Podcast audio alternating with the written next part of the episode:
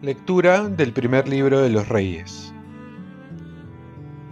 En aquellos días el rey Ahab mandó llamar a todo Israel y reunía a los profetas de Baal en el monte Carmelo. Elías se acercó a la gente y dijo, ¿Hasta cuándo van a caminar con muletas? Si el Señor es el verdadero Dios, síganlo. Si lo es Baal, sigan a Baal. La gente no respondió una palabra. Entonces Elías les dijo, He quedado yo solo como profeta del Señor, mientras que los profetas de Baal son 450. Que no den dos novillos, ustedes elijan uno, que lo descuarticen y lo pongan sobre la leña, sin prenderle fuego. Yo prepararé el otro novillo y lo pondré sobre leña, sin prenderle fuego. Ustedes invocarán a su Dios y yo invocaré al Señor. Y el Dios que responda enviando fuego, ese es el Dios verdadero. Toda la gente asintió. Buena idea. Elías dijo a los profetas de Baal, elijan un novillo y prepárenlo ustedes primero porque son más.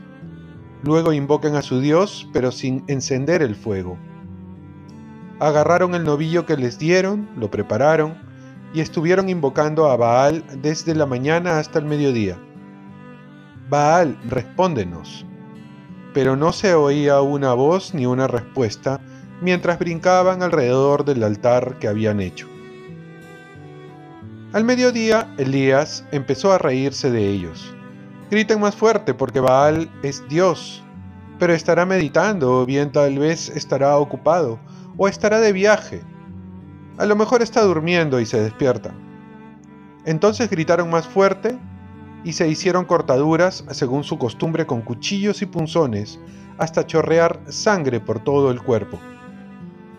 Pasado el mediodía entraron en trance y así estuvieron hasta la hora de la ofrenda. Pero no se oía una voz, ni una palabra, ni una respuesta. Entonces Elías dijo a la gente, acérquense. Se acercaron todos y él reconstruyó el altar del Señor que estaba demolido. Cogió doce piedras, una por cada tribu de Jacob, a quien el Señor había dicho, te llamarás Israel. Con las piedras levantó un altar en honor del Señor.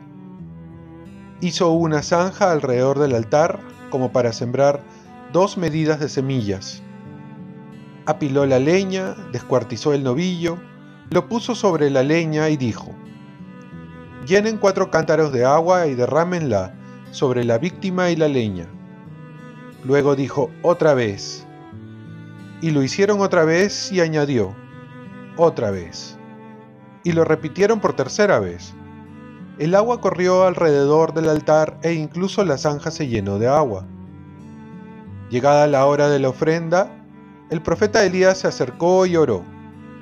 Señor, Dios de Abraham, Isaac e Israel, que se vea hoy que tú eres el Dios de Israel y yo tu siervo, que he hecho esto por orden tuya. Respóndeme, Señor, respóndeme, para que sepa este pueblo que tú, Señor, eres el Dios verdadero y que eres tú quien les cambiará el corazón. Entonces el Señor envió un rayo que abrazó la víctima, la leña, las piedras y el polvo, y secó el agua de la zanja. Al verlo, cayeron todos sobre su rostro exclamando, El Señor es el Dios verdadero, el Señor es el Dios verdadero. Palabra de Dios. Salmo responsorial Protégeme, Dios mío, que me refugio en ti. Protégeme, Dios mío, que me refugio en ti. Yo digo al Señor, tú eres mi bien. Protégeme, Dios mío, que me refugio en ti. Multiplican las estatuas de dioses extraños. No derramaré sus libaciones con mis manos, ni tomaré sus nombres en mis labios. Protégeme, Dios mío, que me refugio en ti. El Señor es el lote de mi heredad y mi copa. Mi suerte está en tu mano. Tengo siempre presente al Señor. Con Él a mi derecha no vacilaré. Protégeme, Dios mío, que me refugio en ti. Me enseñarás el sendero de la vida, me saciarás de gozo en tu presencia, de alegría perpetua a tu derecha. Protégeme, Dios mío, que me refugio en ti. Lectura del Santo Evangelio según San Mateo.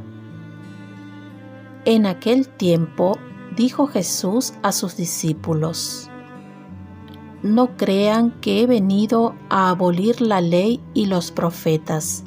No he venido a abolir, sino a dar pleno cumplimiento. En verdad les digo que antes pasarán el cielo y la tierra que deje de cumplirse hasta la última letra o tilde de la ley. El que se salte uno solo de los preceptos menos importantes y se lo enseñe así a los hombres, será el menos importante en el reino de los cielos. Pero quien los cumpla y enseñe será grande en el reino de los cielos. Palabra del Señor. Paz y bien. Cumplir los mandamientos por amor y con la gracia de Dios. ¿Es difícil cumplir los mandamientos? Jesús nos dice que no ha venido a abolir, es decir, que no va a quitar ningún mandamiento, tampoco el que nos es más difícil, ni bajará la exigencia o lo acomodará para poder cumplirlos con mayor facilidad. Pero continúa diciendo que ha venido a dar pleno cumplimiento, esto es, que viene a darle el verdadero sentido a los mandamientos y darnos también la fuerza para cumplirlos. Para darle el pleno cumplimiento, ha de darle el verdadero sentido. Significa que el mandamiento debemos de comprenderlo y saber que está al servicio del hombre y no el hombre al servicio de los mandamientos. Que los mandamientos apuntan a la caridad, que es para nuestro bien, y que la caridad está por encima de todos los mandamientos o mejor dicho, dirige los mandamientos. Y si los mandamientos no son llevados por la caridad, no tienen sentido. San Pablo va a decir, quien ama cumple la ley entera. Y San Agustín dirá, ama y haz lo que quieras. Por ello, cumplir por cumplir no tiene sentido.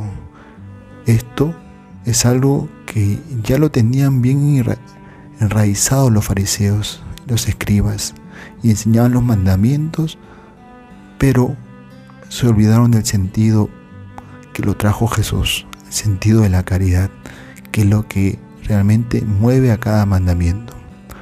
Por otro lado, también Jesús nos ayuda a cumplir con la ley, dándonos una vida en gracia. Y es que no se pueden cumplir los mandamientos a fuerza de buena voluntad, porque la buena voluntad se agota, tiene un límite. Ya en los inicios de la iglesia primitiva, esta manera de cumplir la ley se llamó herejía, es decir, la herejía del pelagianismo. Consistía en querer salvarse sin la gracia de Dios. Por ello Jesús viene a darnos la gracia, esta gracia que es el auxilio de Dios, la ayuda gratuita a Dios para hacer su voluntad. Por ello, también San Agustín va a decir, dame lo que pides y pídeme lo que quieras. Termina el Evangelio diciendo que quien cumple y enseña será grande en el reino de los cielos. Entonces ahí tenemos una buena motivación, no solo por enseñar, sino para ser grande a los ojos de Dios. Que Dios nos conceda esta gracia de cumplir los mandamientos por amor, por amor a Él, por amor al prójimo. Oremos, Virgen María, ayúdame a cumplir los mandamientos, teniendo presente que Dios me va a ayudar siempre con su gracia. Ofrezcamos nuestro día. Dios Padre nuestro, yo te ofrezco toda mi jornada en unión con el corazón de tu Hijo Jesucristo, que sigue ofreciéndose a ti en la Eucaristía para la salvación del mundo. Que el Espíritu Santo sea mi guía y mi fuerza en este día para ser testigo de tu amor. Con María, la Madre del Señor y de la Iglesia, te pido por las intenciones del Papa. Con San José Obrero te encomiendo mi trabajo y mis actividades de hoy para que se haga en mí tu voluntad. Y la bendición de Dios Todopoderoso, Padre, Hijo y Espíritu Santo, descienda sobre ti. Cuenta con mis oraciones, que yo cuento con las tuyas, y que tengas un santo día.